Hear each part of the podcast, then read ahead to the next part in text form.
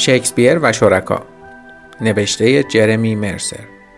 ترجمه پوپه میساقی فصل 23 اگر خودتان تا به حال متوجه نشده اید بگذارید برایتان توضیح بدم که تمیز نگه داشتن مکانی مثل شکسپیر و شرکا کار بسیار سختی است.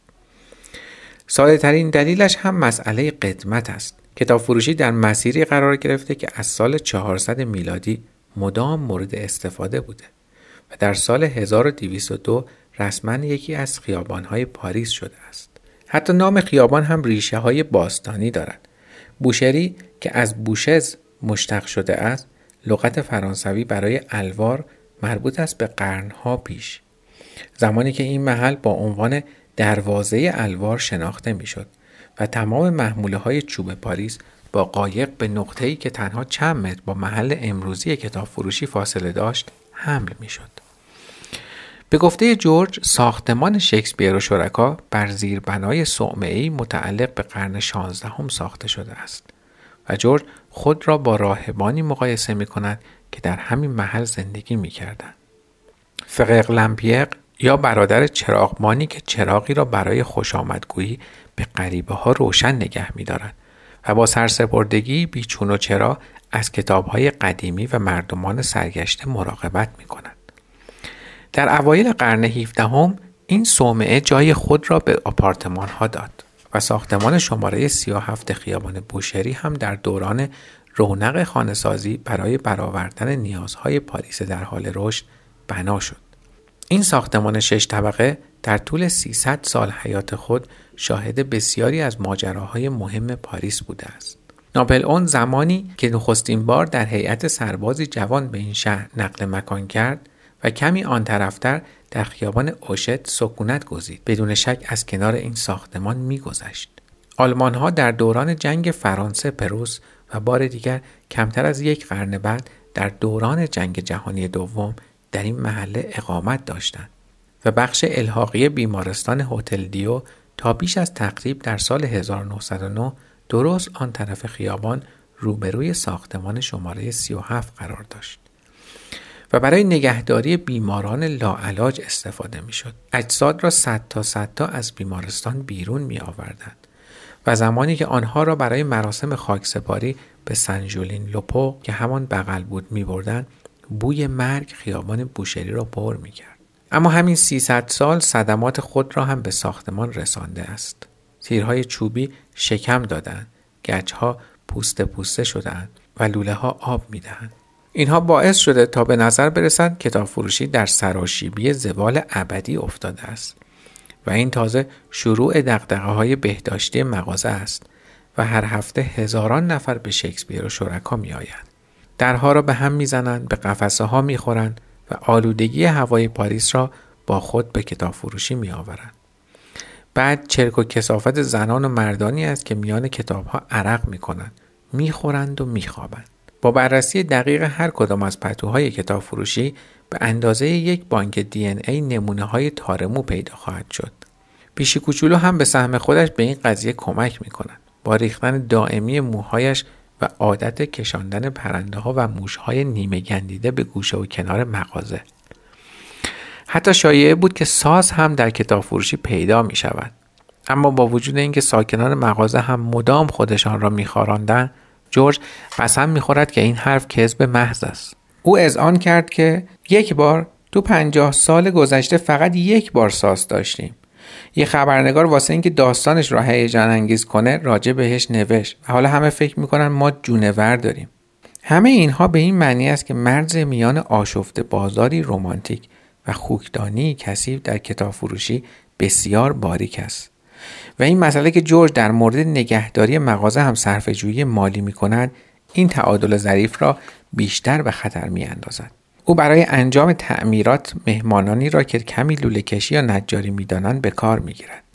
چوب و قفسه های آشغال های همسایه ها را بازیافت می کند. به استفاده از مواد پاک کننده رنگی که در سوپرمارکت ها پیدا می شود تن نمی دهد و در عوض از آب سرد و روزنامه های کهنه استفاده می کند. حتی در روز آتش سوزی بزرگ کتابخانه هم جورج میل خود را به صرفه جویی به نمایش گذاشت. کریستوفر سایر لوکانوی نویسنده برای کمک به پاکسازی کتابخانه به سوپرمارکت محل رفت و یک بسته کیسه زباله کلفت خرید. وقتی به مغازه برگشت جورج نگاهی به خریدش انداخت و به خاطر پول هدر دادن حسابی سرزنشش کرد. به لطف همین رفتارهای مقتصدانه بود که جورج می توانست زنجیره های فرهنگ تجاری رایج را نادیده بگیرد. اما روش کار او مسلما موثرترین روش برای تمیزکاری نبود. ویراستار محترم یک مجله که دعوت شده بود در آپارتمان طبقه سوم بماند تنها یک ربع ساعت آنجا دوام آورد و فورا به یک هتل پناه برد. سوسکی که روی بالش او به دو این طرف و آن طرف می‌رفت هشدار اولیه را به او داده بود. اما این کاسه سیب پخته کپک زده روی پیشخان بود که ضربه کاری را زده بود. بیشک من که جوان کانادایی خوشبنیه‌ای بودم و هیچ گزینه دیگری پیش رو نداشتم هرگز متوجه وضعیت بهداشتی کتاب فروشی نمی شدم یا دست کم راجع به آن شکایت نمی کردم اما به یک باره بی نهایت نسبت به خودم حساس شده بودم دلیلش نادیا بود ظاهرا داشتم عاشق می شدم بخشی از این حس به خاطر چشمان ژرف او بود. بخشی به خاطر شخصیت قویش که بسیار ماهرانه در مقابل پیشنهادات اقواگرانه کرت ایستاده و او را سر جایش نشانده بود.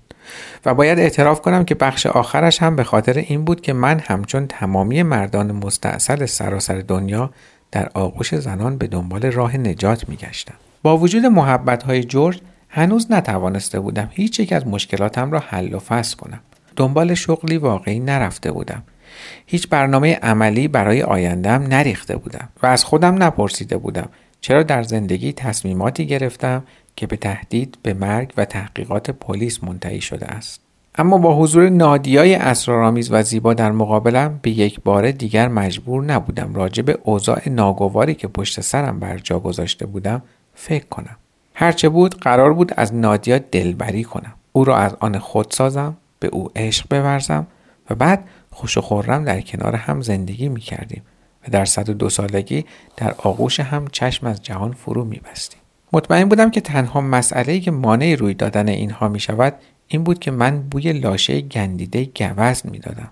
حدود سه هفته بود که هتل نزدیک پورت دو کلینیانکور را ترک کرده بودم و به کتاب فروشی نقل مکان کرده بودم و درست همین مدت بود که یک حمام درست حسابی نکرده بودم. در دستشویی کافه پانیس چند باری سریع خودم را تمیز کرده بودم. اما به جز آن هیچ. ناخونهایم از کسافت سیاه شده بود. موهایم چرب شده و به هم چسبیده بود و به طور اسفناکی متوجه بوی گندی که از خشتک و زیر بغلم بلند می‌شد بودم. خود شستن کاری نداشت. مشکل حمام دستشویی شکسپیر و شرکا بود. کسانی که در بخش اصلی مغازه زندگی می‌کردند فقط یک سینک آب سرد در طبقه اول داشتند به علاوه توالت تنگ راه پله اشتراکی ساختمان که قبلا راجع به آن صحبت کردم. توالتی که چنان آکنده از بوی ادرار بود که فقط کافی بود پا تویش بگذاری تا اشک از چشمانت سرازیر شود. در آپارتمان طبقه سوم وان کوچکی بود اما این وان متاسفانه مخصوص جورج و مهمانان سرشناسی بود که دعوت می شدند و در طبقه بالا اقامت می کردن. همه اینها به این معنی بود که برای حمام کردن باید خلاقیت به خرج می‌دادی و به قول کرد دو راه حل برای این مشکل وجود داشت بسیاری از کسانی که به مغازه می آمدن با این گرفتاری ساکنان کتاب فروشی همدردی می کردن و معمولا پیشنهاد استفاده از دوش یا وان خود را می‌دادند. خود کرد از کسانی بود که همیشه از این پیشنهادها دریافت می‌کرد. یک شب کنار صندوق نشسته بودیم و داشتیم راجع به کتاب بوکوفسکی بحث می کردیم. لوک نسخه های گران قیمت گوشت خوک چاپ بلک اسپارو را روی قفسه بالایی نگه می داشت تا انگشتان چرک کرد نتوانند شیرازه آنها را خراب و صفحاتشان را کثیف کنند. با این همه کرد سعی داشت با چرب زمانی نسخه ای را به دست آورد و بخواند. در همان موقع زن جوانی وارد کتاب فروشی شد و با این نظر که بوکوفسکی شاعر خوبی است موافقت کرد.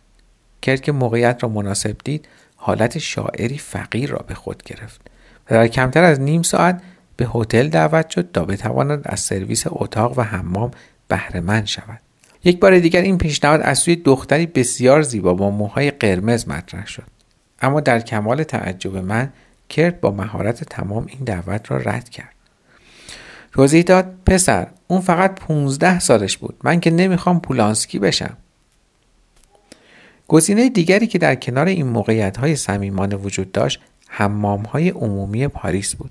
از آنجا که تنها کسی که ذهن من را به خودش مشغول کرده بود در شکسپیر و شرکا زندگی می‌کرد من راه حل دوم را انتخاب کردم. پاریس مجموعه قابل توجه از خدمات برای افراد بیخانمان یا به قول فرانسوی ها SDF ها دارد. هر منطقه یک سری غذاخوری خیریه رسمی دارد. به علاوه شبکه ای از خیریه ها که غذا می دهند و وانت هایی دارند که دور خیابان ها می گردند و غذا و امکانات دیگر را میان کارتون خواب ها پخش می کنند.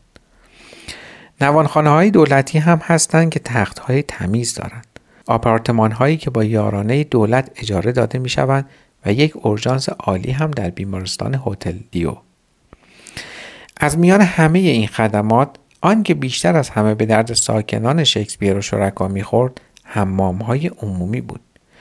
در جای جای پاریس بیش از ده حمام وابسته به شهرداری وجود دارند. هر کدامشان با ده ها دوش بسیار تمیز که استفاده از آنها برای مردم رایگان است.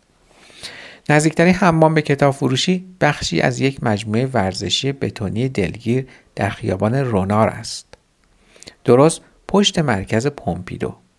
آن بعد از ظهر بارانی که پیاده تا آنجا رفتم کمی احساس شرمندگی می کردم. پیش از آن هرگز از هیچ نوع خدمات اجتماعی استفاده نکرده بودم و حالا من هم شده بودم فقط یک بدنچرک دیگر که حتی یک شاهی در جیب ندارد و بد جوری محتاج حمام بود. خوشانسی من مسئولان حمام دو نفر از خونگرمترین افرادی بودند که در پاریس با آنها برخورد کردم. یکیشان یک زن عظیم و جسه سنگالی بود که هر بار فرانسه درب و داغان مرا میشنید از خنده منفجر می‌شد. آن یکی یک مرد قد کوتاه الجزایری بود که سخت تلاش می‌کرد جدی بماند. زن با دیدن دلشورم به خاطر آمدن به حمام عمومی بلا فاصله شروع کرد به سر به سرم گذاشتن به خاطر موهای چسبناکم. وقتی مرد شماره حمامم را به من داد انگشتش را به سویم تکان داد و گفت حسابی خودتو بشور. محوطه حمام در زیر زمین بود و یک اتاق انتظار اصلی با کف کاشی تمیز داشت با دو بخش جداگانه برای زنان و مردان. توی صف یکی از آن مزهایی که گوشه خیابان ولو می‌شوند جلویم بود و خانواده‌ای با سه فرزند پشت سرم. یکی از پسرها مرتب آسین پدرش را می‌کشید و می‌پرسید چقدر دیگه باید وایسیم؟ چقدر دیگه باید وایسیم؟ جواب این بود که خیلی طول نمی کشد. ده تا دوش در هر بخش بود و مدت زمان انتظار از ده دقیقه بیشتر نمی شد. وقتی نوبت من رسید مسئول حمام یک حوله به من داد و به طرف دوش راهنماییم کرد. بعد از اینکه داخل دوش را نشانم داد با ماژیک ساعت را روی در نوشت تا بدانم کی تا یک رب ساعتم تمام می شود. در را که پشت سرم قفل کردم متوجه نیمکتی شدم که می توانستم لباسهایم را روی آن بگذارم و دوشی به سبک دوشهای مجموعه های ورزشی. تنها موضوع آزاردهنده این بود که برای راه افتادن آب دوش باید دکمه کوچکی را فشار می‌دادی و با هر فشار فقط یک دقیقه آب داشتی. لوک بعدا برایم توضیح داد که وقتی می رود حمام عمومی مخصوصا با خودش یک چاقوی کرهخوری می‌برد تا آن را توی دکمه کند و آن را تو نگه دارد.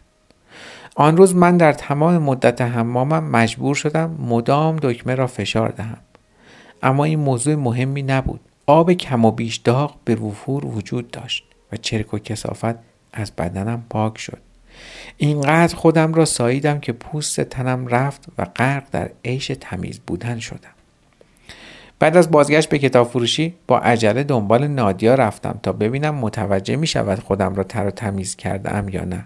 او را با کرد، ماروشکا و چندتایی مشتری که لطف کرده و با خودشان شراب آورده بودند طبقه بالا در کتابخانه یافتم.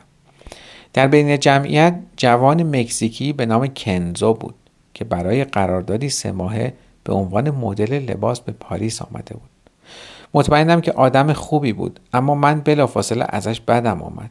نه تنها کنار نادیا نشسته بود بلکه تمام توجهش را هم عاشقانه به او داده بود. بدتر از آن اینکه در حالی که من به خاطر تر و تازه شدن بعد از دوشی در یک حمام عمومی به خودم میباریدم پسرک موهای سلمانی رفته داشت. اتکلان زده بود و لباسهای ابریشمی طراحان معروف را به تن داشت.